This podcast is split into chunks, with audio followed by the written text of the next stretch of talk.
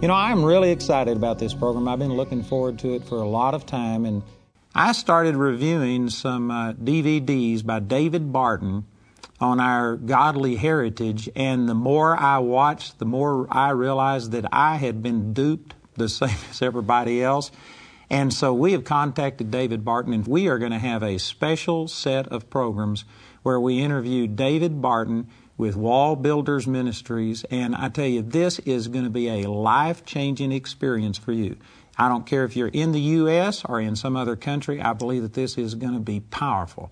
Truth is power, and it's going to make a difference. So, David, let me welcome you and thank you hey, for thanks, coming Andrew. and being on Good our to be with program. You. My pleasure. Well, I tell you, I'm excited, David. I, I believe that this it has the potential of really changing some people's Mm-hmm. And one of the things I want to do, the very first thing, is that we've got more pe- more viewers outside of the U.S. than we do in the Mm-hmm. U.S. And so I'd like to just set this up about why is discussing the American heritage, the Constitution, and all of these kind of things important to people outside of our U.S. audience. There's really a couple of reasons. Uh, if you look at where America is today, it's just a matter of fact that we have 4% of the world's population, we have 6% of the world's land mass, but we have 24% of the world's economy. We are by far the most prosperous nation in the world. Um, the poverty rate in the rest of the world is measured at $1 a day as poverty. In America, it's $22 a day as our poverty rate. So we're quite different from other nations. Uh, back in 1831, a Frenchman said it's called American exceptionalism. It, America is an exceptional nation. It's not a reason to be proud. There is a reason for everything that happens. And if America has prospered, and, we've also been blessed with a longevity, um, this year we will celebrate 233 years under the same piece of paper. And there's 192 nations at the United Nations this year, and we're the only nation out of the 192 that do not average a revolution every 20 to 30 years. We had one revolution 233 years ago. We haven't had another revolution since. We're the only nation in the world with that record. So when you look at that, you say, oh, those proud, cocky Americans. No, there are reasons. And this is where it's so important to go back and study the reasons. Uh, quite frankly, they're biblical reasons. The, the document that, and this is where it's so fun because God's no respecter of persons and He is no respecter of nations. I guarantee you, any nation that takes the biblical principles that God sets forth for nations and applies those nations, if they apply them to their economy, if they apply them to their educational system, if they'll apply them to their culture, if they'll apply them to their government, their form of government, their type of, if they'll do all the biblical things, God will prosper them and bless them just as He will anybody else. So America's not special, but it is that America has used some ideas that other nations have rejected. And as you take those ideas and go back, you find out they're biblical. This is a, this book goes back to 1690. Uh, this book was written in England in 1690, and it's called The Two Treatises of Government by John Locke. And John Locke was a theologian. This book has been translated into virtually every language in the world. It just happens that America really latched on to this book. Uh, this book became the basis of our Declaration of Independence when we first were, were born. But this book gives over 1,500 Bible verses to show the proper operation of civil government. Now, was John Locke a minister? John Locke was, he was not a minister. He was trained for ministry and then went into law. So it, he became a theologian.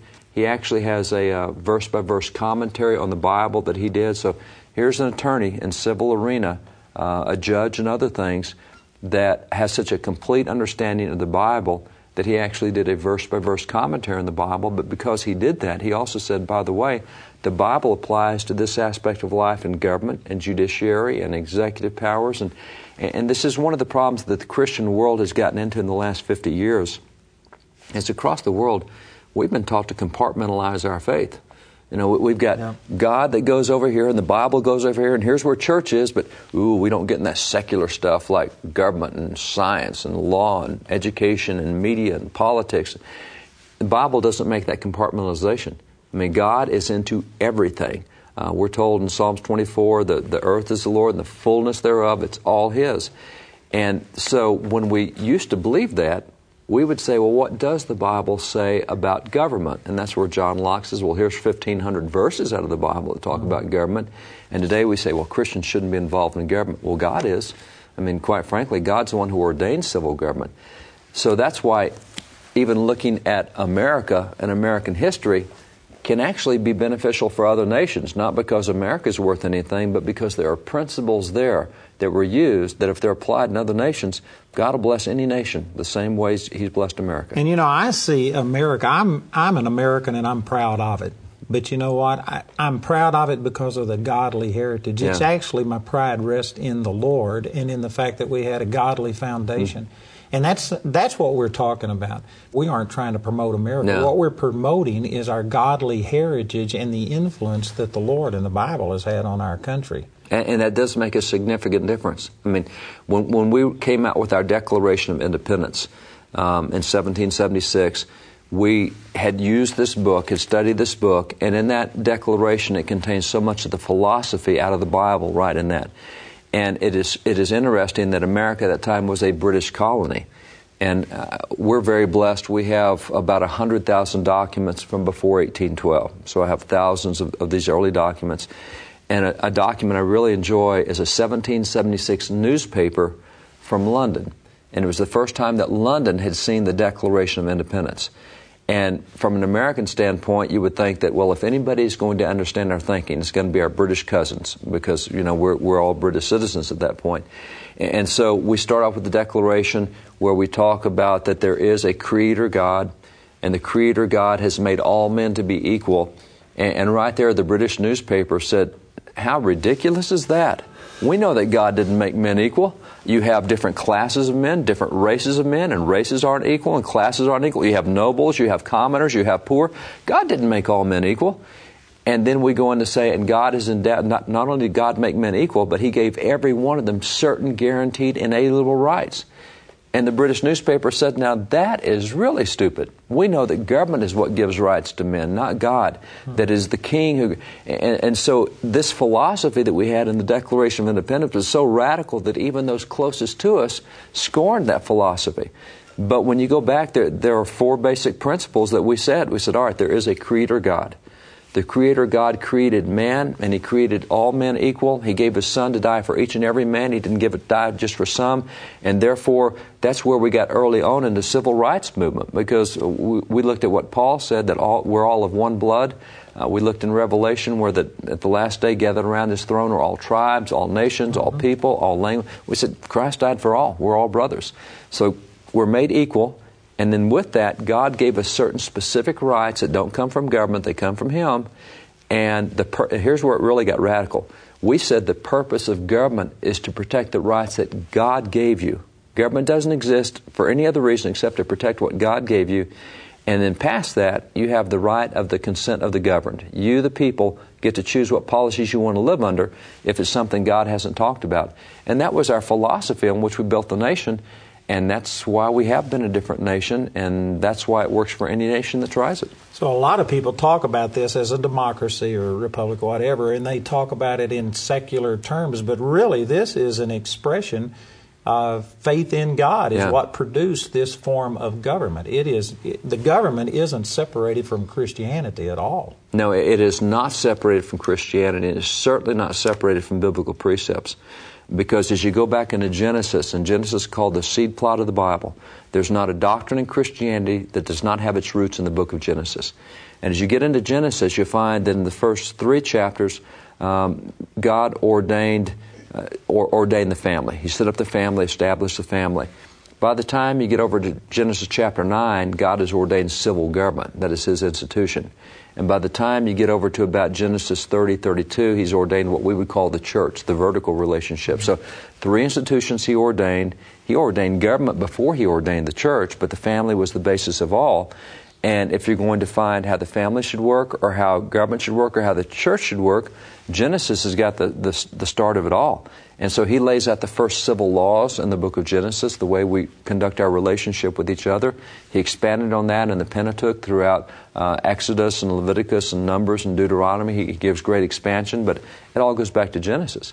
And, and so when you look at America and, and Christianity, um, those two things have been intrinsic from the very, very beginning. As a matter of fact, it's really funny that preachers had more to do with America becoming the nation she was than any other group.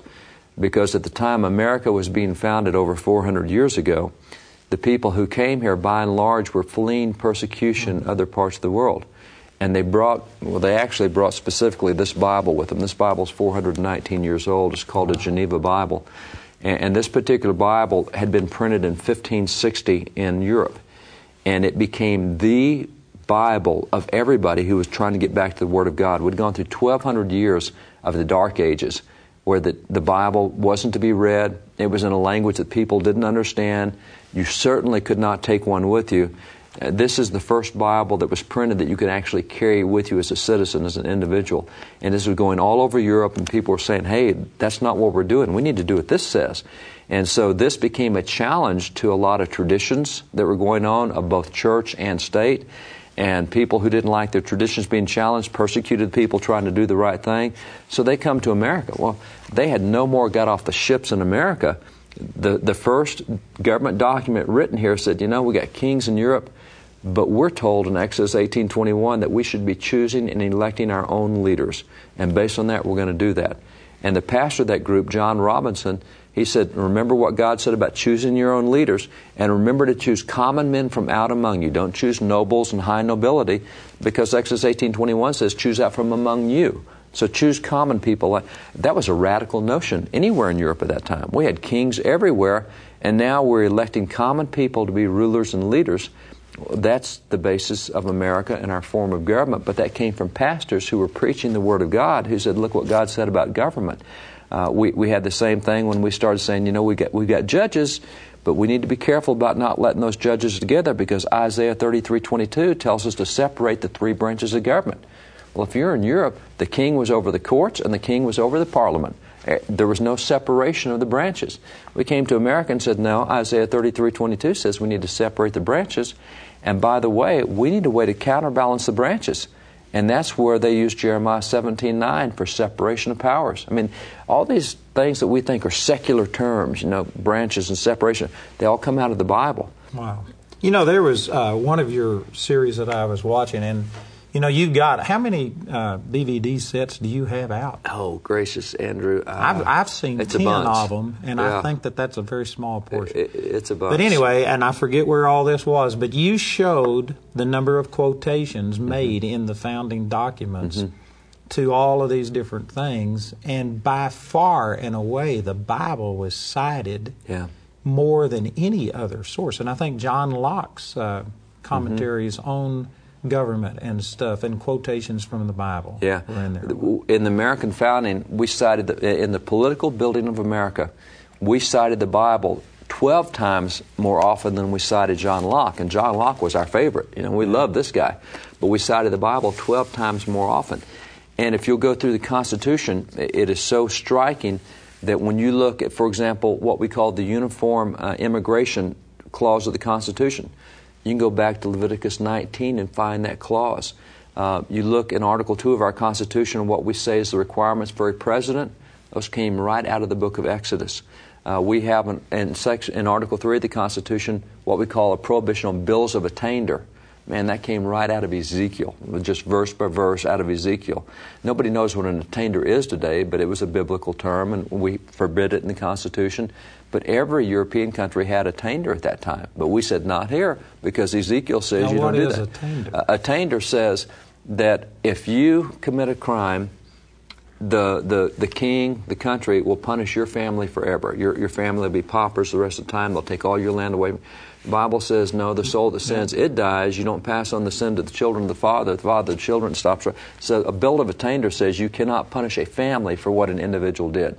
And that was a radical you know, I've notion. seen that in the Bible, but I have never translated it into government and thought that that's how government arrived at those conclusions. So when the United States uh, came and started implementing these things, that was exceptional. Oh, it was. world. It, it wasn't was, being done. it was way. not being done. They went against tradition of, of, the world, and that's because literally the people who came to America, we have the early records of those people, pilgrims and others.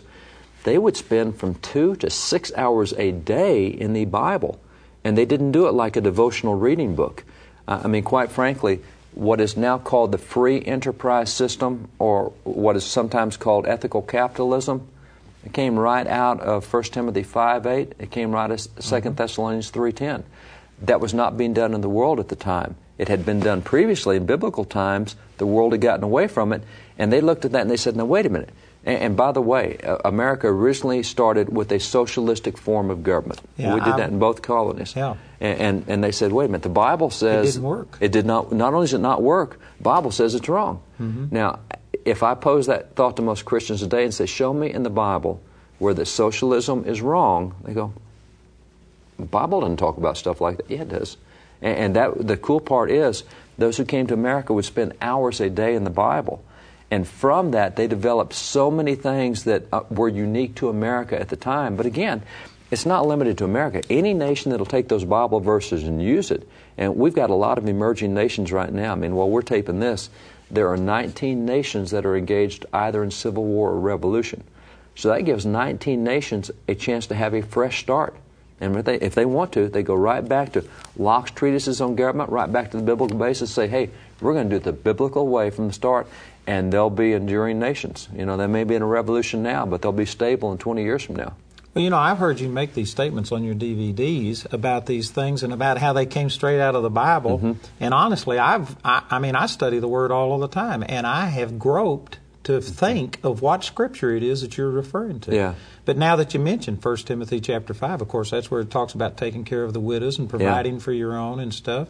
But I've never applied that in a Yeah, sense it, it was really good because, uh, uh, and if you, if you think about the Pilgrims, they came together. They came to America as a congregation. They were a congregation from from Europe that came here, and they loved one another and looked out for one another and cared for one another, and that's the way it should be. I mean, we're told in Galatians, you, you look out for all men, but especially those of the household of faith. A- And so they were doing the right thing, and they had common insurance. They said, "We'll help each other. If something happens to you, we'll take it," which is the right thing to do. But then what they did was because they were in a very rugged wilderness and having a really tough time living in this, this wild country of America, they said, what we'll do is we'll put all, all the things that we make and produce, we'll put together in common, we'll all share it equally. You know, fair thing to do. They well, nearly starved. that's right. They nearly starved because some of the able-bodied guys said, "Oh, I don't have to work as right. hard, and I'm going to get my share out of this, whether I do anything or not." And that's when they found that verse that says, "Whoever does not provide for his own family is Mm-hmm. worse than an infidel." And they said, "We're providing for everybody else's families. What we're taking is being given and shared with everybody, not for our own family." So they had a town meeting, got together, they read out of Psalms, and Psalms talked about He divided the land, and so they said, "All right, here's the property you can have," and it said that He set the solitary into families. So they took the widows and the orphans, and said, "All right, we're attaching you to this family." And they'll provide for you, and you have to provide for yourself.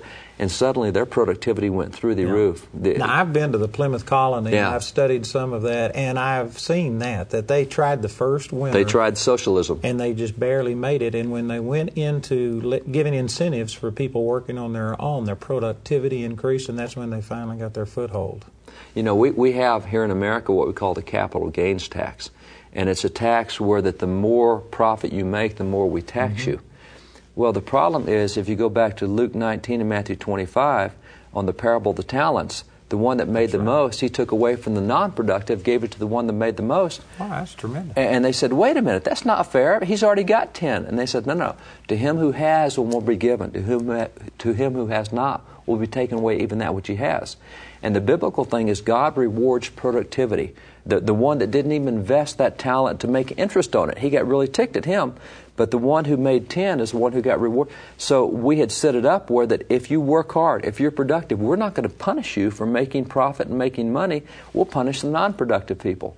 And now we reversed it and says, well, if you're not productive, we'll take care of you. And if you're too productive, we'll, we'll punish you. You know, this this is encouraging to me because again, I study the Word all of the time. But David, I hadn't made some of these connections. I've never taken that parable. I've always applied it to me and my personal Yeah. relationship with God. And Well, see, that, that's a great reason to say the capital gains tax is a violation of biblical precepts because it punishes you for making profit and it rewards those who don't make And profit. therefore, people who believe in God and believe in the Word ought to take a stand. Uh, they ought to take a stand. Secular, what we call secular things, because right. it's a violation of the principles of God. Anything the Bible talks about should not be considered secular by us. You know, I do not think that most Christians would look at taking a stand against capital gains tax as being a, a godly stance. That's a political area, and that's an area that Christians really shouldn't venture into. Is kind of the way that people look. And yet, the Bible has two complete parables on the capital gains tax. So why are we silent on something the Bible talks about? I'm guilty. we all are. You know, and one of the things we have our uh, English director and Bible college director and other people come over, and people from Canada came mm-hmm. down to our conference last July the 4th, and we always sing patriotic songs. Mm-hmm. I'm proud to be an American. We sing about God bless yeah. America uh, and all of these things. And and the people from other countries are amazed at our patriotism, and mm-hmm. they say that we don't have this in our country. Yeah. And you know, just in talking to you briefly, I can see that it's because our country is really rooted in God. You know, this is a little off subject, but I think it's good to help the audience understand this. Where did you gain your knowledge of this? Were you taught this in school or are you self No, I didn't get any of this in school. I went through a, a system of, of, education that had been very secularized by the time I went through. And, and the time I went through, we'd really kind of cut God out of everything. We'd gotten into separation church and state where you put God in a box and tell him, don't get out of your box. You know, here, here's real life out here, but you stay in your box and Christians buy into that. Let's put God in a box and let's keep Him from affecting anything else. And that's the way I, I had gone through the culture and, and, society. So this was not taught, but very providentially, um, I ended up coming across a really old document. I read that old document and I go, I see what I'm reading, but that wasn't what I was taught about that document. And so now I've got a choice: do I do I believe the original, or do I believe what I was told about the original, which clearly was wrong? And that got me into collecting originals. And, and so using those originals, and, and, there's there's a Bible verse I really love out of Acts 17:11 where you've got the Apostle Paul, and I mean he's proven to be an apostle in many ways by by his ministry, by his works, by all, all the things he did, by what he endured. He he gives a list of all the things, but he said that. All of his travels, the people he liked the best were the Bereans because they wouldn't believe him. He said that he would tell them the gospel and they say, "Ah, you're just an apostle, can't trust you." Said they searched the scriptures every day to see if he was mm-hmm. telling the truth. And we go through series of educational learnings in our countries where we're not taught to search the truth. We're not taught to question our teachers. We're not taught to question our textbooks. Uh, if we're told it, that's what you're supposed to believe. You're going to be tested on it. You need to learn it and spit it back out. And uh, what I found was what I was taught was not accurate. And so that's where we started collecting those documents. And over the last 20 years, we've amassed a, we've been really blessed to have a, a good sized library but it's been a real re-education so for basically, me. basically, you've just gone back to some of the original mm-hmm. documents, and from that, you've come up with this information That's that right. you share and all this. And, and, I find out now that it's what we used to teach in our textbooks 60, 70, 80 years ago, because I also have a huge collection of textbooks. So this was common knowledge for 300 years, but in the last 60, 70 years, we've really secularized our education and our thinking and compartmentalized our faith. And it's an interesting thing the way this works because Luke 6.40 says that every student, when he's fully trained, will be like his teacher. So we have a tendency to become like those who taught us, whether it's our textbooks or our teachers or whatever. And it takes a real act of God to break outside that mold, but that's always what generates revival. Uh, if you look in, in, the story of Josiah, Josiah is doing a really yeah. good thing to get the nation back to God. Let's rebuild the temple. And they think they're doing great. And they find that old scroll in the temple and they yeah. bring it out and they say, We used to be like this? Going back and seeing their history led to a national revival. And that happens time and time throughout the scriptures. What saved Mordecai's life was the fact the king came up with insomnia. He said, Bring me something to That's read. Right. He read the history of his own kingdom where Mordecai had saved his life, and he didn't even remember that. And that's what saved Mordecai's life was history. Uh, you, you have Stephen that kicks off the New Testament church not with yep. a great theological treatise or a doctrinal dissertation, but with a history lesson. He said, guys, just, look I'm what amazed. God's doing. I'm amazed at what you're saying. I'm a student of the Word, and I don't make these applications to our secular world. And again, I believe that that's probably a product of the way that I've been brought that's up. That's we've Christianity, well, there's the separation of church and state. Yeah. Well, uh, we're told that so often. And, you know, I guess the right way to do this is we hear that phrase all the time – and it's something that is across the world. And, by the way, I will, I will say too, the significance of history is so profound that I remember something that happened 18, 20 years ago here on America's secular media, uh, where the, they, they concluded that the Soviet Union was about to break apart and that the Soviet Union, the walls were about to come down, and the reason they knew was that the Soviet Union was cha- changing the content of its textbooks. They'd taken out Lenin and they'd taken out Stalin, and some of the old stalwarts were disappearing, and they said, man, they're going to forget what they're all about, and they're not going to be the Soviet Union anymore. And sure enough, a few years later, the walls all come down. But I thought it was significant that they looked at what was going on in the textbooks and said, here's what's about to happen in the nation based on what's going on in the textbooks. There's, there's a lesson in that for us. There's a lesson in that for us because people can have agendas and textbooks, and separation church and state is one of them.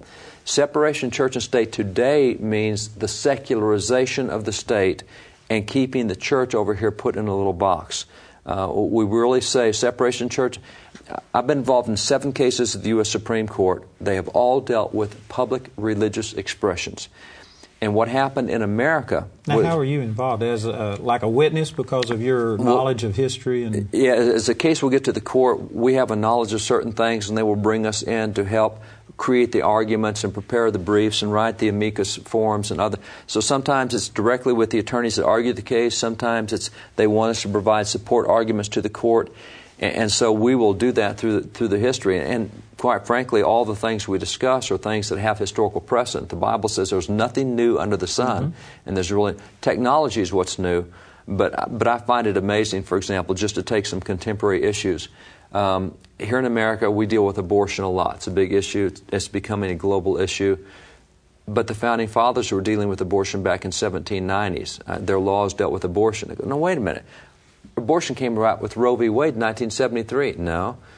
Technology was different. We have different ways to do abortion now, but as long as there's been pregnancy, there's been people who didn't want to be pregnant, and there's been abortions. But I mean, did the early U.S. government deal with that? it dealt with abortions. Laws? Thomas Jefferson actually has revisions to the laws of Virginia that forbid abortions. You can't do abortions.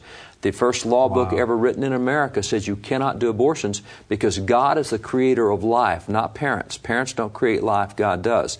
And if you take a life, you're taking what God created. And so in the books it said, we do not even allow the parents the choice of whether to put a child to death, of abortion, or anything else. They said, from the time you know that there is life in the womb, it is protected by the law because it's God given. Now, so, where. You know, this just astounds me because during Roe versus Wade, the Supreme Court was mm-hmm. either ignorant of this or chose to ignore it. What was it? Well, it's, it's some of both. Um, but they'd gone through an educational system we didn't. I, I give you another good example. Uh, back about 12, 14 years ago is when America had a, a big our president came in and he said we need to have homosexuals in the military. We had not had homosexuals in the American military prior to that, and so we have a big policy debate. They have hearings at Congress. C-SPAN, our television network, covers the hearings, and I'm watching the experts from the Pentagon say, well Congress, we need you to give us guidance on this because we've never had the issue of homosexuals in the military arise before, and we need to know what, what the policy is going to be. And at that time, I got a call from leadership in the U.S. Marine Corps, and they said, You know, with all the old documents you have, do you suppose it's possible the founding fathers had a position on homosexuals in the military? And I'd been watching the hearings. I said, No, this has just been something that's come up since World War II, uh, but I'll look just to make sure. Well, it turned out George Washington created a policy on homosexuals in the military back in 1778. And John Adams dealt with it, and Thomas Jefferson. There's nothing new under the sun. Our technology is different. So, what did they do? What the, was their stance? They said absolutely. It, it really sounded like a Pentagon report because they said, here's what it does to morale. It's a sin that's committed in secret, and because it's committed in secret, if it's propagated in secret, it spreads. And, and, uh, they called it a sin, though. They called it a sin. Well, that's, that's quite a statement. I, would never, I'd never understood. I've heard the term being drummed out of the military, but I never understood what that was till I read Washington's order. When he discovered that there was a homosexual in the military, he drummed him out of the military, which means he put him in the front of the line, had the drum corps behind him, drumming so that everybody would look at him as they were discharging him from the military. Oh man! And so it was a public humiliation that. What a statement! They said, "Look, this is wrong. Everybody needs to publicly know this is wrong, and this is not to be part of the military." And so when they drummed somebody out, whether it was for cheating or stealing or whatever it was, when you were drummed out, it was literally with drums so that everybody would see it and you say, that's a reprehensible position. We don't, we don't want to be there. That, that's a sin. That's wrong.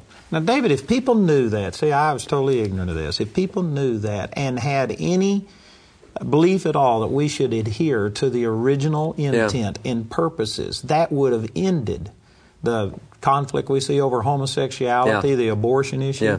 You know, at the time we're making these programs, it was just yesterday that President Obama uh, lifted the ban on stem cell research, mm-hmm. which does more than just allow the uh, embryos that are, you know, in um, free, frozen someplace that might have been discarded. Yeah. It's actually encouraging the production and cloning of embryos and making of human beings. That's right. For the purpose of destruction. And I heard this yesterday too about a baby named Noah that during the Hurricane Katrina, some uh, rescuers realized that this sperm bank was going to be overcome, mm-hmm. and they got those sperm and rescued it. And so, anyway, these these embryos were uh, 16 months from the time that they were conceived, and then they were implanted in a person and born. And Noah is now a totally yeah.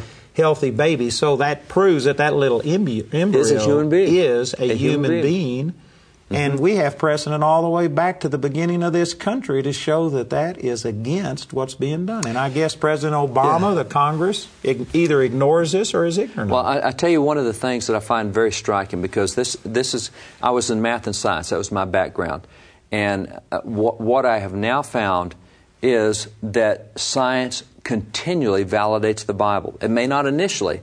Um, for example, the, the whole thing on global warming. I had a Jewish rabbi who took me through it, Genesis 1 through 3, said, Look, here's what's happening, here's what's going to happen, and here's what science is going to find. Well, for a while it looked like science was saying, Oh, yeah, uh, carbon dioxide is creating the problem.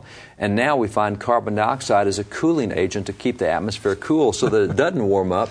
And, yeah. so now science is catching up with the Bible, but this thing of, of stem cell research, if if it is wrong to destroy human embryo, then there's no way you're going, if the Bible is right and it's wrong to destroy human embryo, then there's no way you're going to get medical benefit out of doing something wrong. And so what, what had surprised me was we've been doing stem cell research for 30 years, embryonic stem cell research, and we have yet to have a single human trial after 30 years of research on human embryos, eh, stem cell research. And it was just a few weeks ago that we had the first human trial. And I thought, have they actually progressed to where they think it's going to do? And what we've always known is the way you can identify a embryonic stem cell in labs, because they do this in animals and monkeys and rats and mice and whatever. Anytime you inject an embryonic stem cell, it always creates tumors. And that's how we know in labs that you have an embryonic stem. Adult stem cells will cure things, but embryonic won't. And so they were doing for the first time just a few weeks ago. A, adult, uh, they were they were using embryonic stem cells on humans. I thought, man, have they progressed enough? And we got the word just about a week ago that no, the child into which they injected those embryonic stem cells have now developed tumors in the spinal cord and the brain. So again, we have lifted the ban on a form of research that has yet to have a single positive test. And so what we're doing is we're saying we're going to destroy human embryos and clone human embryos to destroy, even though for 30 years we've not found a single cure. And by the way, on the other side, with adult stem cell, we now have over 85 cures, wow. including the ability to regenerate the heart after a heart attack, spinal regeneration after, uh, after injuries, uh, Parkinson's disease, several cures for cancer, all through adult stem cells, which do not destroy living embryos. So uh, science is proving the Bible right again. Mm-hmm. But you get these people out there that are so committed to being secular, and if it's got anything to do, see, France did that when they had their revolution. They, they were so secular that they said, we don't want a seven day work week because people will still think about a Sabbath. So France enacted by law a 10 day work week back in 1789 to get the people to quit thinking about Sabbath. And that didn't work too well, so they went back to the seven day. But nonetheless, you, you have mentalities that say if it's got anything to do with God, we're going the other way. And pure science says that embryonic stem cell does not work. The Bible says it doesn't work, but we continue to want to embrace it, and the President says we're going to do this that's a rejection of, of biblical principle. You know, I'll be criticized for saying this, but I really believe that a lot of what we call liberal conservative and all this stuff, it's moral versus immoral. It is. And there are people that are hell bent on being against whatever tradition is said, whatever mm-hmm. tr- traditional Christianity says, and they are out to. It's a spirit of Antichrist. They yeah. wouldn't say that, but they are out against anything that is consistent with the Word of God and like you said, even though stem cells may not, uh, embryonic stem cells may not prove to have been effective, they're going to lift the ban when they, it wasn't even necessary. Mm-hmm. We had other stem cells that we can use. It goes back to the garden in Genesis 1 where man said, I can be like God. I yeah. can have that knowledge. I can make the, you either follow what God told you to do or you set yourself up to be like God. And at that point, that's where you're in rebellion to God, and that's that's the whole conflict we've seen across mankind uh, across all those years. And that's why it, it, still is just so amazing to me because on science stuff, we've been debating this for years. The life issue it goes back to the founding era. Uh, another funny one that's really cute.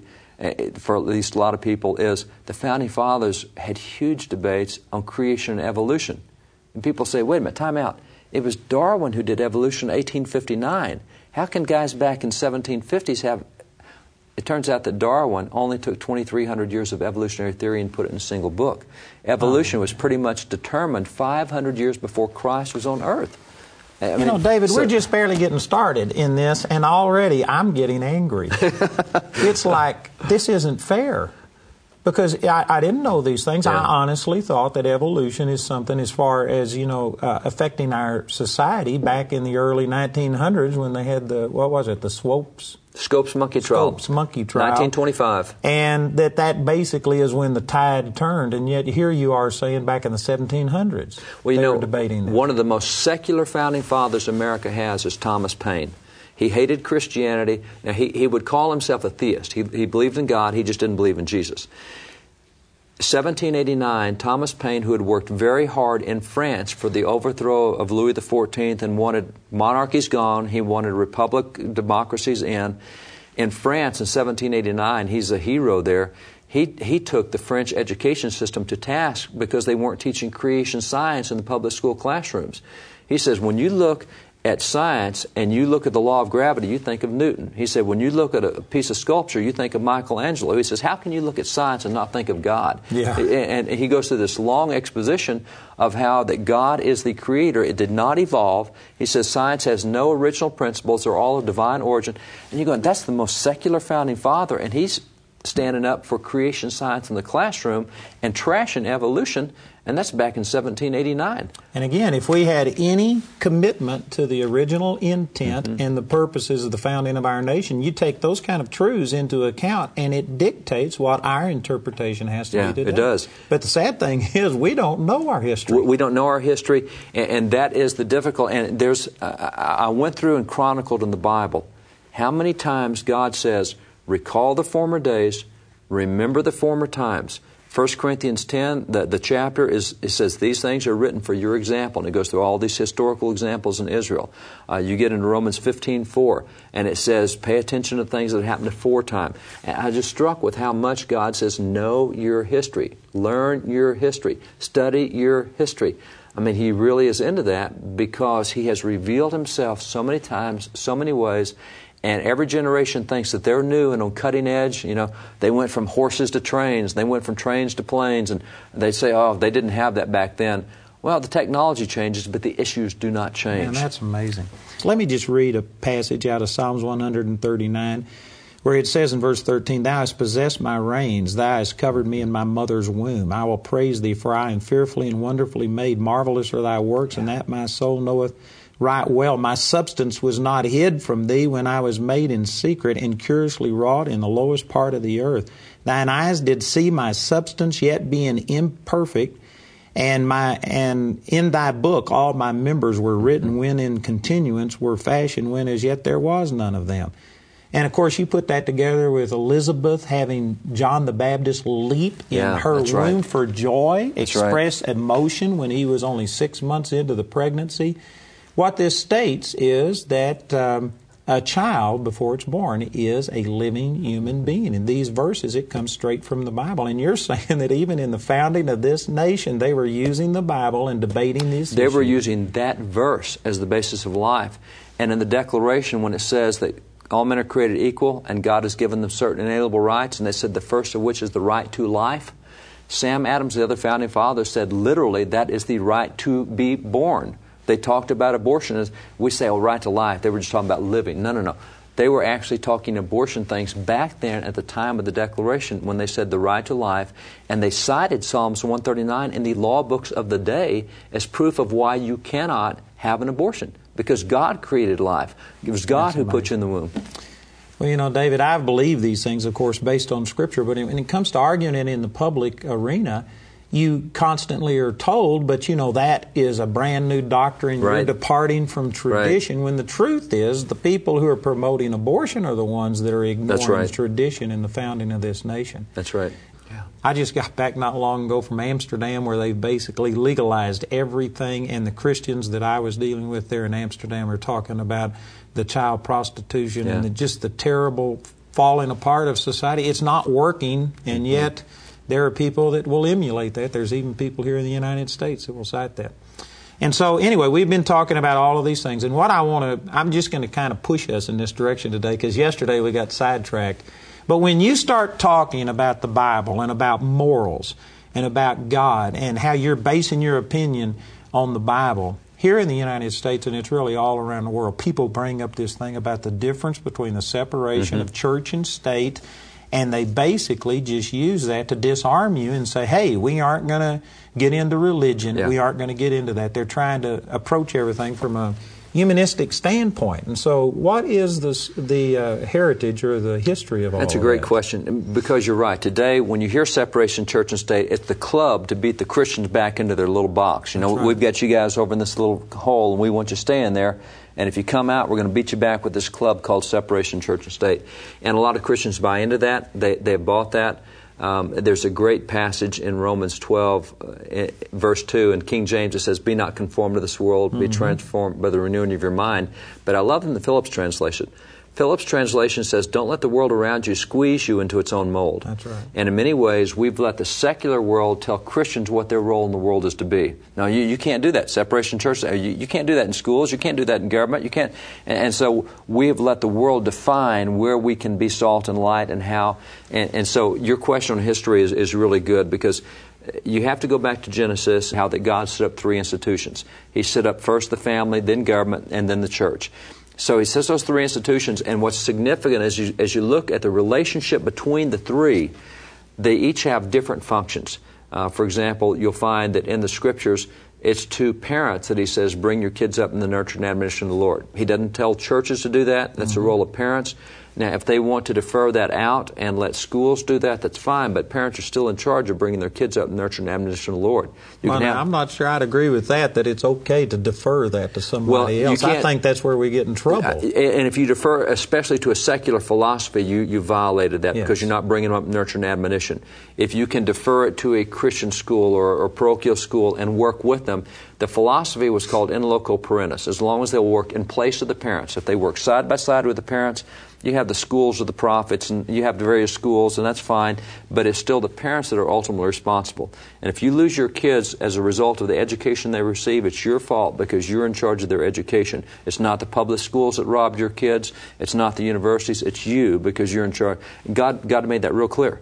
And, and in the same way with the church, he tells the church that they've got here, here's why you exist. You got the fivefold ministry. You're to train saints for the work of the ministry. It's not the role of government to train saints for the work of the mm-hmm. ministry. It's not the role of, of even family. That's the role of the church. In the same way, government is told that it bears the sword of civil justice. Now, families can bear the sword of self defense, and that's fine, but the sword of civil justice, of punishing societal crimes, belongs only to civil government. And every time the other institutions pick it up is where you have atrocities.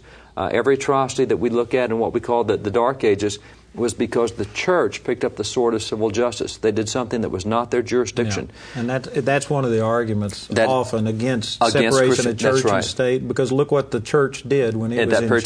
time. And see that that's become significant because when you look at how God dealt with those institutions, when He takes His people Israel out of slavery, He gets them in the promised land, and they get their own government, their own culture, their own nation. They're now their own nation. He says, "I've got a priest over here, and I've got a civil ruler over here. Aaron, you're here." Moses, you're here. Moses, you're not doing the temple stuff, and Aaron, you're not doing the civil stuff. So God really did create a separation of the institutions, but He did that back in Genesis. And it's significant that as you get on through the scriptures into First Chronicles, for example, 26, you have King Uzziah. And Uzziah, what a wonderful king. He loved God. God prospered him. The Bible says his animal husbandry programs were legendary. Uh, Bible says that God created gave engines engines of war, inventions. And I read that, and I say it's kind of like Gatling guns for arrows. You know, I read the That's right. descriptions, and you know, he made these long-range catapults, Uh-huh. and, and so he revolutionized military. God prospered him, and so he says, you know, God's blessed me so much, I'm going to go thank God, which is okay. But he said, I'm going into the temple, and I myself will offer sacrifice. I'll offer incense. And the priest met him at the door and said, No, no, no. God said the priest offer the incense. You don't do it. You're the civil ruler. He said, Get out of my way. I'm king. I do what I want to. So he gets ready to offer that incense to God, and God strikes him down right there God's the one who said, Look, I've got an institution of church, an institution of state, and the two are separate. So that's the way it had been. And as you go through Jesus, you find the same thing. Not that they don't cooperate. I mean, Uzziah, it's fine for him to acknowledge God. The priests were considered to be the counselors to the king. Uh, Nathan and Gad were, were the, Sure. the, the, you know, and, and you have Elijah and Elisha. They talked to the. Mm-hmm. We didn't have a secularization of them, but they just had different functions. And so that, that maintained until about 371 AD. In 371 AD, we had someone like King Uzziah. We had a civil ruler over the Roman Empire who became a Christian and said, You know what? By legal decree, you're all going to become Christians or I'm going to put you to death. And so what happens is we now merge church and state. The civil leader became the religious leader, and he started saying what the doctrine will be, and we're going to use the sword to do this. And for the next 1,200 years, it was the state who determined theology, and it was the church who used the sword to put people to death. Um, and in that period of time, they got into this really wacky notion that said, you know, God is holy. I mean, He's really holy. And you're just a common person. You can't approach God directly. Somebody's got to be your intermediary. So no more can we pray directly to God. And they said, you know, the Word of God is the sacred Scriptures, and you're just a you're a poor sinful mm-hmm. person, and we can't have you touching the Scriptures. So we're going to put that in a different language that you can't read, and we're going to put it up out of your reach, and you can't have access. Just a few elite people can get it. And if you can't read the Bible, there wasn't much worth reading. So we go into a period of 1,200 years of world illiteracy. People did not read, they could not read. They want to please God, which means they have to listen to what their civil and spiritual rulers tell them. It was in that period of time that the, the church leader, the, the king and the church leader said, you know, if you look at the Bible, it was Jews who killed Jesus. So if you Christians want to do something good for God, go find a Jew and kill a Jew. That'll make Jesus really happy. They couldn't read. They didn't know what the Bible said, but they wanted to make God happy. So, I mean, we get an, every atrocity that occurred in the name of Christianity. You go back to that period It's of time. because it was merged with government. it's because the two institutions were together. So you're saying that up until 371, I guess Constantine's one you're talking about, and when he institutionalized and made Christianity the official state religion, is when the church That's right. really went into the dark ages and all of the atrocities that are often cited to show right. that we shouldn't have. Go- it was That's when the two were together.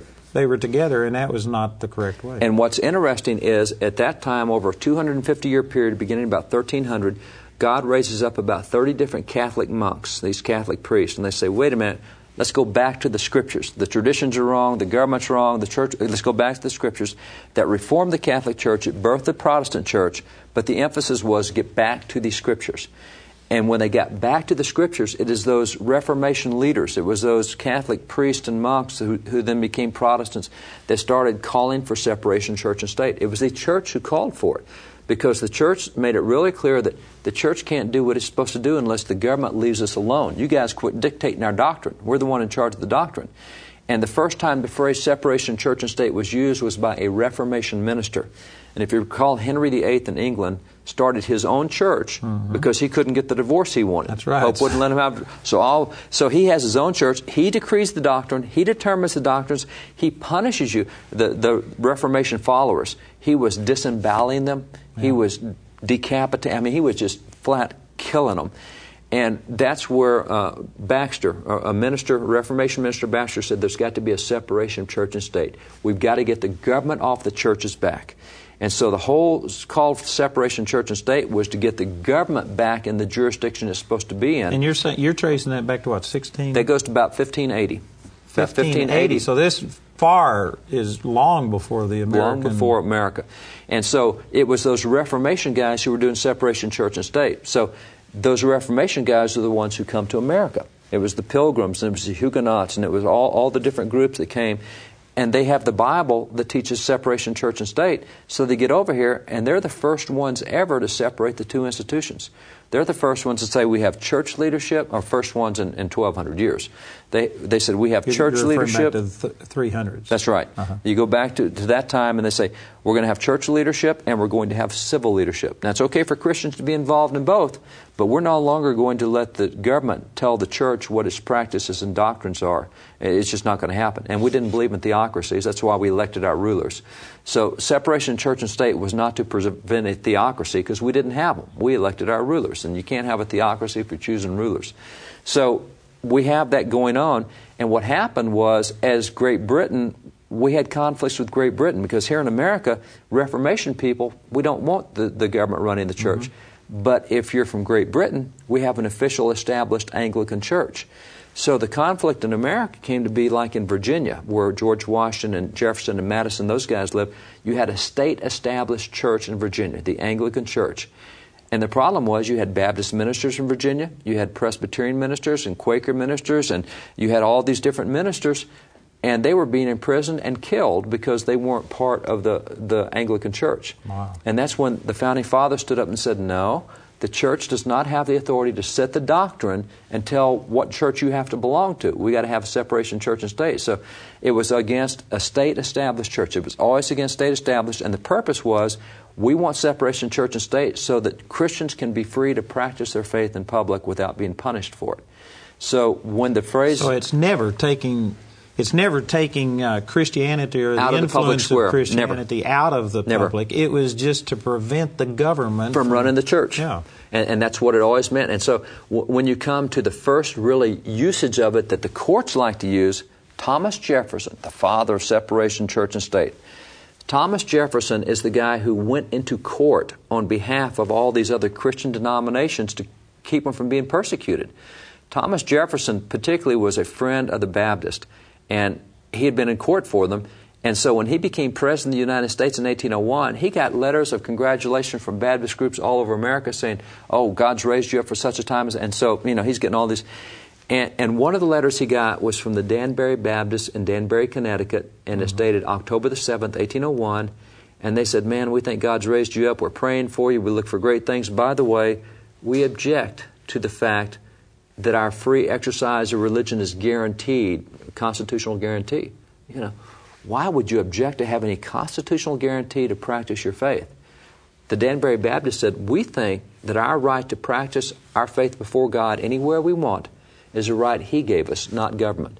They said, We think that it just being in the document might someday cause the government think that it has the right to regulate our expressions. Now, are we talking about the First Amendment? Talking about First Amendment and the uh-huh. state constitution of Connecticut. Oh, okay. And they're, they're saying the government has no right to tell us how, when, or where to practice our faith or what we do or how we do it. And so Jefferson writes back his famous letter. And it's a short letter, it's one page, it's 200 words, three paragraphs. Jefferson says, you don't have to worry about the church stopping a public religious activity because there's a wall of separation between church and state.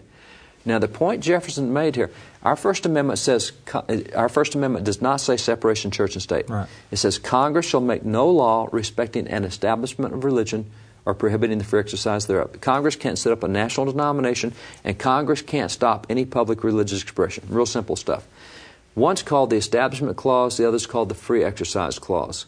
One is government can't establish a religion, the other is federal government can't stop religious expressions. Jefferson said because of separation church and state, the government can't stop your religious expression. That is, he tied separation church and state to the free exercise clause. Now, the proof that he knew what he was talking about is here's an original Thomas Jefferson document. That is by the president, Thomas Jefferson. Now, that's not a copy? That's, not the original? That's original. Wow. Now, if you can see here, look how he signs his presidential document. Can you read that, Andrew? I no. You're talking about the, the printing or bitty, his the, the, printing. Can you read the printing? It says the eighth day of October in the year of our Lord, 1804. No, keep going. It doesn't say in the year of our Lord. In the year of our Lord Christ. Thomas Jefferson signs his presidential document saying in the year of our Lord Christ. I thought he wanted separation church and state. No, separation church and state meant the government couldn't stop a religious acknowledgement. So he signs his documents in the year of our Lord Christ. Wow. Now, what do you think would happen if the President's Day started signing documents like that? you know, here, here's another one. This this let me pull out this paper. Now, also, uh, he's often quoted as being the originator of that. But what he you're is. giving in this little history lesson is that it dates back to the 1600s, it, and it was used to get out from under government and that's the way he used religion. it. It was 300 years old in America when he used the phrase. So he, anybody he who knew about. history would have understood what he was saying. It's a it's a revisionist. That's right, because history. on four other occasions he said the separation church and state keeps the government from stopping an activity. This is a treaty that Jefferson did with the Kaskaskia Indians. As a president, he gets to do treaties with different Indian tribes and foreign nations. In this treaty, Jefferson put in federal funds to pay for missionaries to go evangelize the Indians. Now, we would say separation church and state. No. Separation church and state kept the government from stopping those activities. Wow. Thomas Jefferson started church services in the U.S. Capitol in December the 4th, 1800. Turned out the largest church in Washington, D.C. by 1867 was the one that met at the Capitol building, That but Jefferson like a, started it. Doesn't sound like a lot of separation No, no. between church and state the way it's interpreted. See, what, what happened was in, in 1947, the U.S. Supreme Court, a case called Everson versus Board of Education, the court, Ju- Justice Hugo Black wrote the decision. He said, You know, we really think Jefferson screwed it up. He attached separation church and state to the free exercise clause. We think he really should have attached it to the establishment clause, and that's what we're going to do from now on. Now, when you do that, instead of saying the government has to protect religious expressions, you're now saying the government has to stop religious expressions. And so, since 1947, separation church and state means you can't say a prayer at a football game. Oh, you, you can't have a prayer to open the legislature. Oh, my goodness, you can't have a nativity scene above. Get those Ten Commandments down off the walls of the classrooms. Now, government stops every religious activity because we have flipped separation church and state on its head. It's got a history that's 5,000 years old. It goes back into Israel. In the last 50 years, we've redefined 5,000 years of separation church and state. Now, have you ever argued this point? I think I own one of your tapes or CDs. I saw, you argued this in front of the Supreme Court and showed them this history, showed them Jefferson's own writings and stuff, and how do they respond? You know, a, a case in which this happened was a case called Lee versus Weisman. And in that case, the, the issue was can a public school have a prayer at a graduation? It was an eighth grade graduation. And that particular year, they asked Rabbi Leslie Gutterman to offer the prayer. And the school board went to Rabbi Gutterman and said, Rabbi, you need to understand that this is a secular setting, it's a secular group. We want you to pray a secular prayer. Now, what's a secular prayer? Well, yeah, there well, no he, he get the idea. The idea is we want you to pray a non-offensive prayer. So he came back with a pretty bland prayer, bless his heart. It was so bland that in district court actually argued over whether or not he'd prayed. Couldn't even tell it was a prayer when you read it. And he said, oh, well, it did have the word God, so it must have been a prayer in there somewhere. So it goes all the way to the Supreme Court. The question is, can you have a prayer at a graduation of a public school? So what we did was we said, well, the first public school law in America was 1647. Public schools were 120 years old when the Constitution was written, and we have a number of signers of the Constitution who prayed prayers at public school graduations in their day. These signers of the Constitution even gave sermons out of the Bible at public school graduations in their day. So clearly, So how could they have meant that they exactly. don't want that? Clearly, they are not opposed to prayers at public school graduations. They find no hostility to you know. So we took through all the history. Separation church and state meant the government couldn't stop it. Not the government had. So we went through all that, and we lost the case five to four.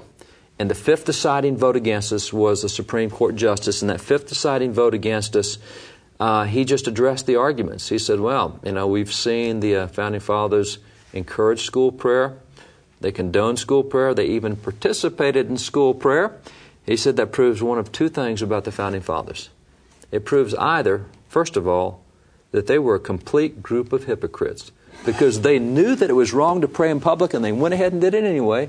He said, or it just proves that they didn't understand the Constitution. Okay, the guys Right. who wrote it didn't. Uh, but that's that's the worldview Now, philosophy. is this person still on the oh, yes. Supreme Court? Still on the Supreme Court. Well, I don't guess we're out against an individual, but I tell you what, that's just ignorance gone to seed.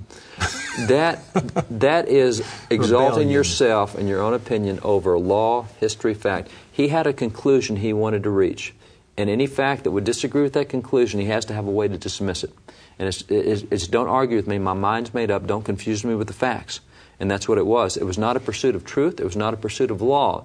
It was a pursuit of an agenda. He had a specific decision he wanted reached. And David, from the things that you're saying, it's very obvious that a lot of the mess that we find ourselves in, not only in this nation but all around the world, it's because people are either willingly ignorant of mm-hmm. things or they are just totally ignorant. They, but they are not interpreting in our country based on the historical uh, evidence of what our founding fathers wanted. I tell you what, Andrew, you know, the, the, the sad part to me is across the world, this doctrine of separation church and state has been promulgated in a secular sense.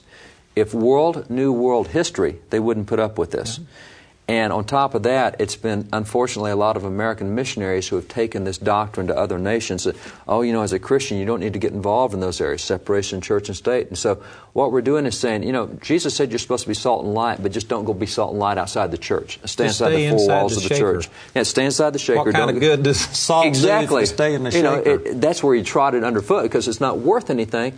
But this is a doctrine that America unfortunately has propagated across the world. And in the last 50 years, we've, we've really seen Christians get out of that arena, and they do not need to. I mean, consider what we have going on uh, recently at a graduation. A young lady, valedictorian of her class, is asked to give an address, and she used the word God in that address, and they yelled separation church and state. Now tell me how she's a church. She's an individual with the right of free speech, but because she said the word God, it's a violation of church and state. Church is an institution, state is an institution, she's an individual. She's not an institution. You know, again, David, I hate to admit it, but I I would have been defenseless if somebody would have said that. I would have said, "Well, I don't believe that that's what separation of church and state means." But see, you're coming at it from a totally different perspective because you've got the benefit of knowledge of history. Well, you know, the other thing is that 50% of Americans today think that the phrase separation church and state is actually in the Constitution. It is not in the Constitution. It is not in any founding government document. There are 90 guys who did the, the First Amendment, and by the way, the courts say that the First Amendment encompasses separation church and state. The 90 founding fathers who did the First Amendment, we have every bit of their debates. It went for months, from June the 7th to September the 24th of 1789. Not one of the 90 founding fathers ever even used the phrase separation church and state in framing that amendment. Does seem like if that had been their intent for the First Amendment, somebody would have said something. They didn't.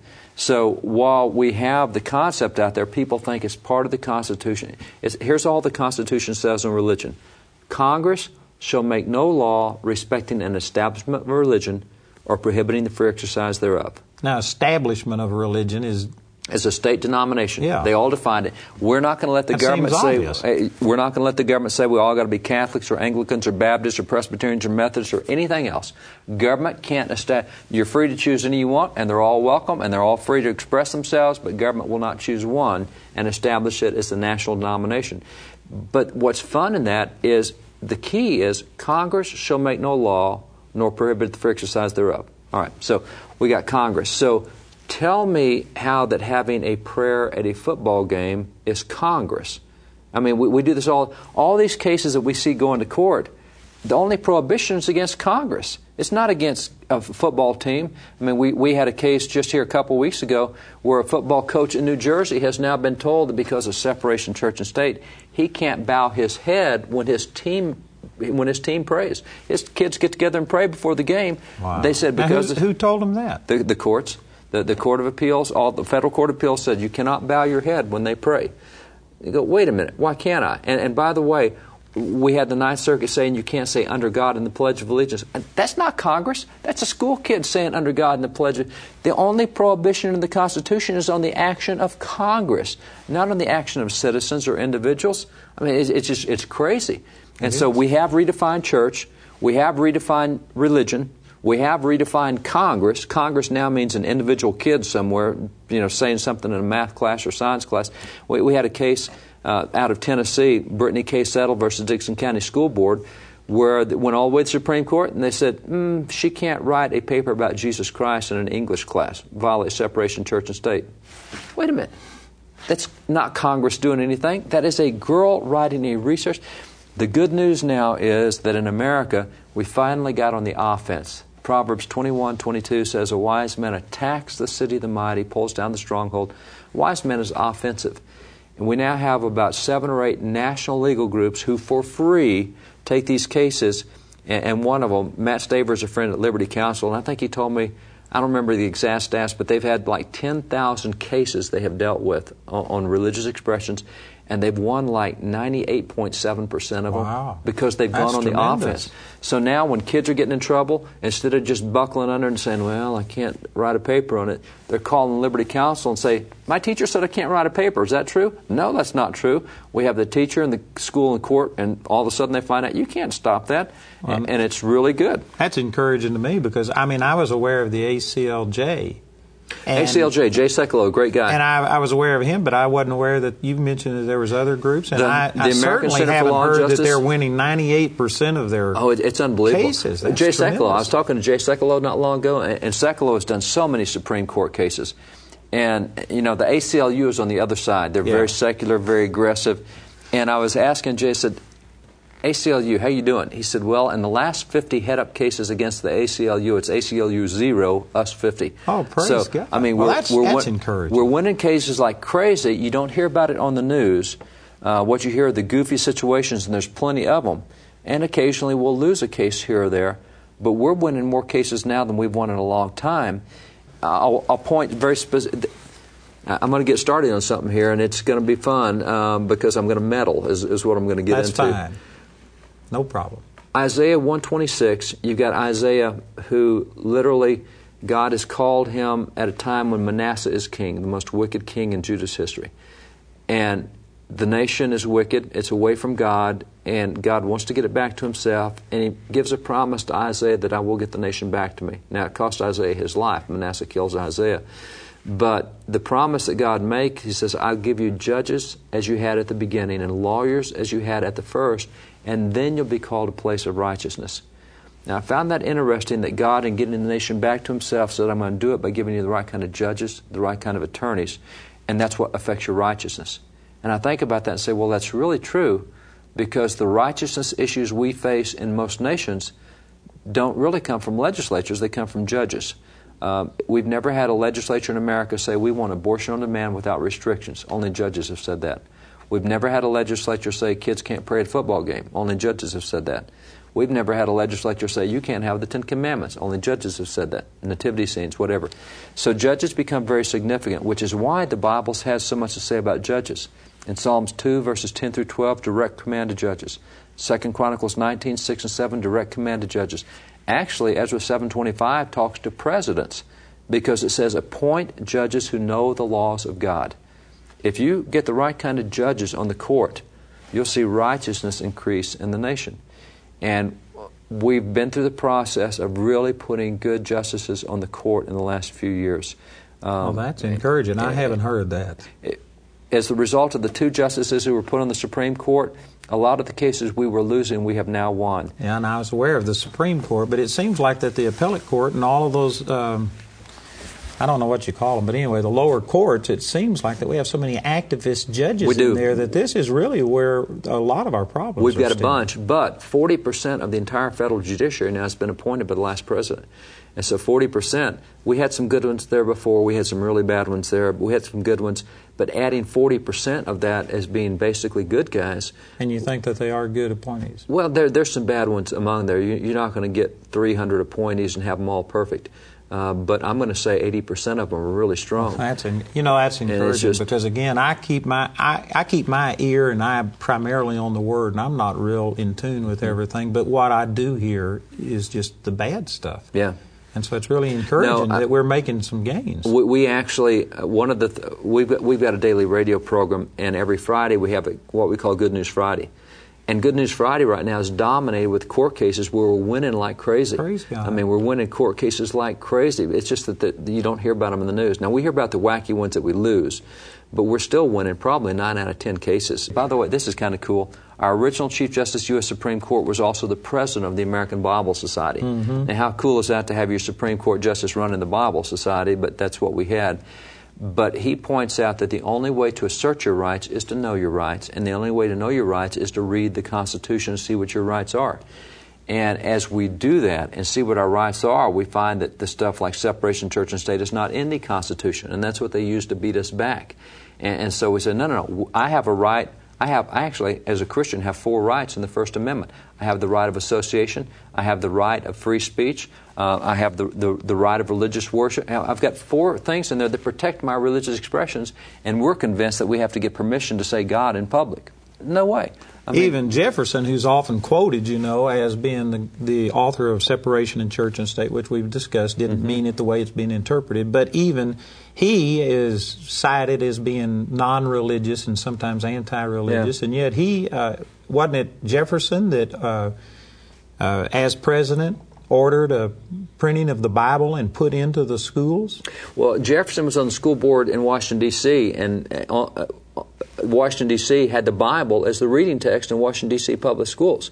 Jefferson's one of the guys who founded the Virginia Bible Society, helped found the Bible Society. I knew that he had some, done something mm-hmm. to promote and publish the Bible, Bible, and yet people cite him often as you know, non-religious. One of the things that people cite today is they say, oh, the Jefferson Bible. He cut out everything that he disagreed oh, yeah. with. And, and I actually have an original copy of that that's really cool what he did, but he explained what he did.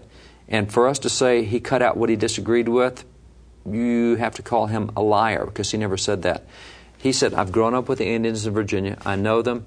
And I know that if we can get the Indians to read the teachings of Jesus Christ and obey his teachings, that we can move them towards civilization and we won't have to fight them in Indian wars. He said, just a matter of policy, have them read the teachings of Jesus. So he went through the Bible. He cut out all the red letters of Jesus. He pasted that together nonstop in what he called a wee little book. He did that in 1804.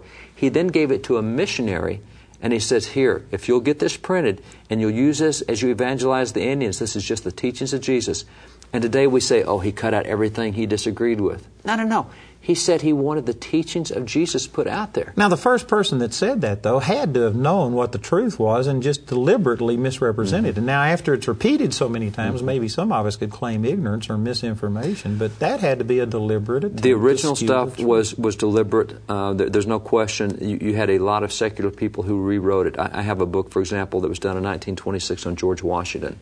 And here's how, how, how it goes is that 1926 book said, well, you know, George Washington may not have been all we thought he was. He may have really been involved in moral affairs. And started this, he may have, he may have, he may have. Didn't have a single footnote in the book. The next year, the Navy Department came out with a book that trashed this book and said, here's the footnotes. And no, he did not. And he couldn't mm-hmm. even. And, and so what happens in the 1930s, we had books that said, well, you know, maybe Washington was immoral, and they quote the 1926 book.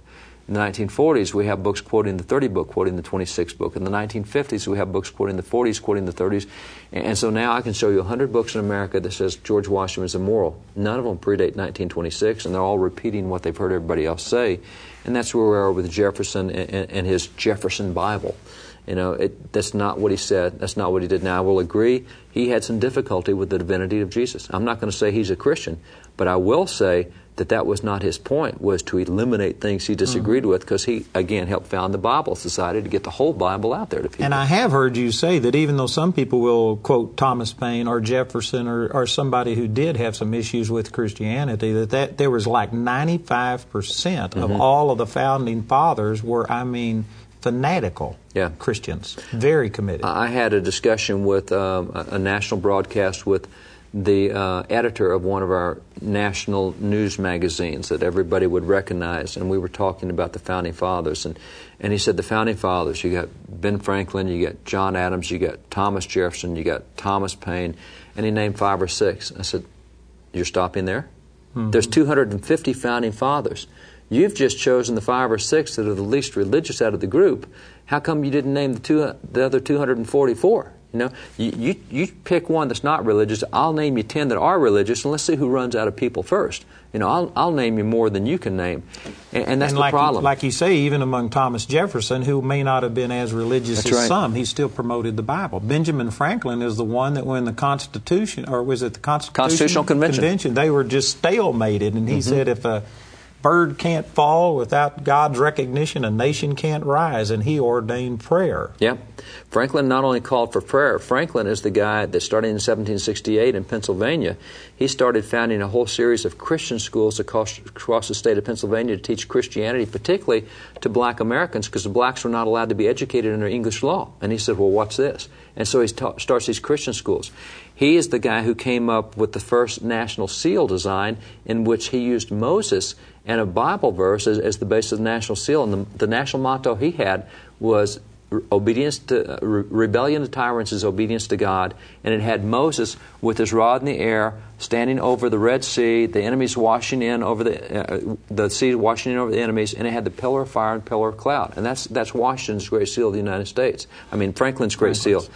Uh, and, and, you have Franklin, who wrote the 1776 Pennsylvania Constitution, that says you can't hold office in Pennsylvania unless you acknowledge the divine authority of the Old and New Testament. Wow. I mean, I can just go through all the stuff Franklin did. So this brings us all back again to this separation of church and state. If you look at our founding fathers, it was non-existent the way that it's interpreted. It was today. never to be secular. Separation right. church and state meant the government cannot stop a public religious activity. So I, am a big supporter of separation church and state. I think it's biblical. Right. I think it's historical. You, don't, you want the government to leave you right. alone. That's right. But keep, not intervene and keep you from expressing. Keep the government from telling me that I can't practice my faith, but don't let the government secularize me. And that's what it's become, and that's what I object to. And, and instead of separation church and state, it's better if you say secularization of church and state because yeah. they do secularize both of them by doing that. And so this begs the question how did this we're 180 degrees mm-hmm. from what all of this actually meant. How in the world did this happen? And we've got less than five minutes left today, so we aren't going to be able to answer it. But but how did all this start happening? It must have. Yeah, it, it, it's everything happens slowly. I mean, it's, it's little by little. Little leaven leavens the whole loaf. Nothing happens really quick. You have to come to accept certain things. So one of the things was back in the 1920s, we started changing the way we taught American law students. In the 1930s and 40s, we started changing the way we taught American history. And in the 1950s and 60s, we started changing the way that we did judicial policy. I mean, it's been, I, I, can look at it as a series of 15 and 20 year steps that's gone on. And because we don't remember what our history was, uh, here's a great example. This right here, this is the very first Thanksgiving proclamation ever done by the federal government. George Washington did this sign right down there by George Washington the original Thanksgiving Proclamation, let me just read you the first line. George Washington says, It is the duty of all nations to acknowledge the providence of Almighty God, to obey His will, to be grateful for His benefits, and humbly to implore His protection and favor. And he said that's the duty of nations. Doesn't sound like a secular public mm-hmm. square to me. I mean, we used to know that phrase right there. It's the duty of nations to acknowledge God, to obey His will, to be grateful for His benefits, and humbly to implore His protection and favor. That was a duty of nations. And so the nation called people to prayer. The nation assembled religious activities. The nation did it. It's just that we didn't establish a state denomination. We didn't say they all have to be Baptist activities or Catholic activities. We didn't do that. We said people get together and seek God. Uh, it's just it, well, doesn't the Supreme Court and Congress don't they open with prayer? I mean, this has been a tradition since the beginning, isn't it? They do. They open with prayer, but see here the new direction is Indiana opened its legislature with prayer for 189 years until a federal judge told Indiana that said, You can't open with prayer anymore.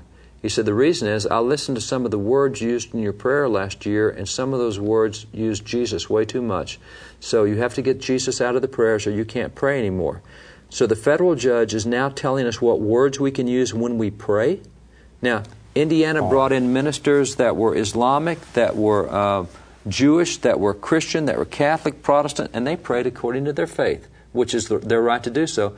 But this judge says, I've listened to the words, and most of the prayers are okay, but these Jesus prayers have got to go. Now, Fortunately, we got that decision overturned later, but it stood there for three years that the Indiana legislature couldn't open with prayer because people prayed the wrong words. We've got that going right now in a case in Virginia where they're saying the city council, the, the preachers opening city council prayer, some of them are using the word Jesus. They can't do that. Separation church and state. No, no, no. Separation church and state means you can't stop me from using the word Jesus. Mm-hmm. And, and what happens is if we back up and give them that ground, we've given up our right of free speech, first off. We've given up our constitutional right of religious expression, and we've compromised our faith. They are secularizing the church by telling us what we can and can't say.